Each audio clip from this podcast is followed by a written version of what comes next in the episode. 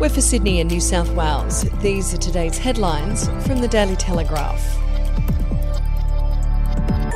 Australia's new nuclear powered submarines could be equipped with the newest versions of Tomahawk cruise missiles, enabling them to strike enemy ships as far as 2,000 kilometres away with deadly accuracy, say defence experts. That, plus the ability to deploy next generation unmanned underwater drones and other high tech weaponry, mean that Australia will be able to engage and intercept foes long before they reach our shores. Australia and much of the world was stunned on Thursday morning when Prime Minister Scott Morrison led a three way announcement with his US and UK counterparts, Joe Biden and Boris Johnson, to announce the formation of the AUKUS agreement, whose centrepiece is Australia's acquisition of nuclear powered subs. However, the treaty was slammed by China as an extremely irresponsible threat to regional stability. And if you'd like to read more on that story today, you can take out a subscription at dailytelegraph.com.au or download the app at the App Store.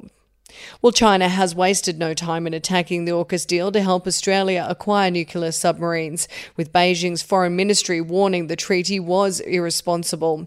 It followed China's US embassy spokesman telling all three partner countries to shake off their Cold War mentality and ideological prejudice. China's foreign ministry spokesman Zhao Lijian went further, saying the agreement gravely undermines regional peace and stability, aggravates an arms race, and hurts the international non proliferation efforts. Current difficulties in relations are caused entirely by the Australian side, he said.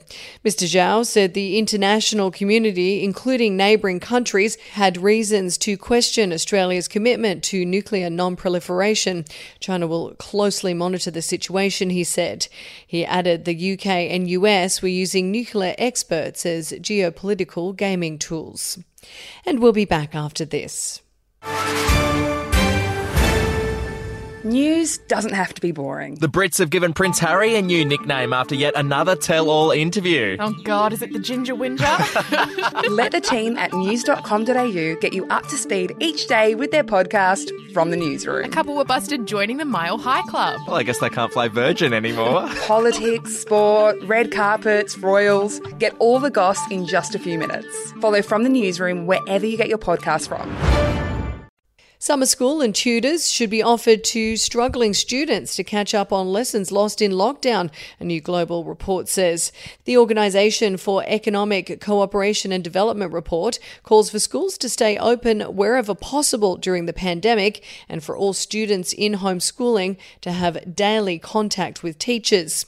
The report, launched in Paris on Thursday by former Australian Finance Minister and now OECD Secretary General Matthias Cormann, calls for young children and kids from poor families to be given priority for in school learning during the pandemic. The early years are foundational for the social, emotional, and cognitive development of children, and prolonged exposure to screens is neither feasible nor desirable at such a young age, the report states. And former Aussie cricket captain Michael Clarke has pulled out of the next season of SAS Australia after signing a contract to compete on the grueling reality show. The cricket great is understood to have notified Channel 7 he would not be competing the day after Monday's season 2 premiere. Clarke 40 has been photographed over recent weeks out and about in exercise clothing with rumoured on again, off again girlfriend Pip Edwards and was snapped diving off his boat on Sydney Harbour two days prior to pulling out out of SAS Australia. He's believed to have cited a flare up back injury that occurred during recent training for the show as his reason for backing out, and is understood to have made the decision under the advice of his doctor and physiotherapist. Clarke is known to have suffered chronic back pain through much of his cricket career. And that's the latest headlines from the Daily Telegraph. For updates and breaking news throughout the day, take out a subscription at dailytelegraph.com.au. We'll have another update for you tomorrow.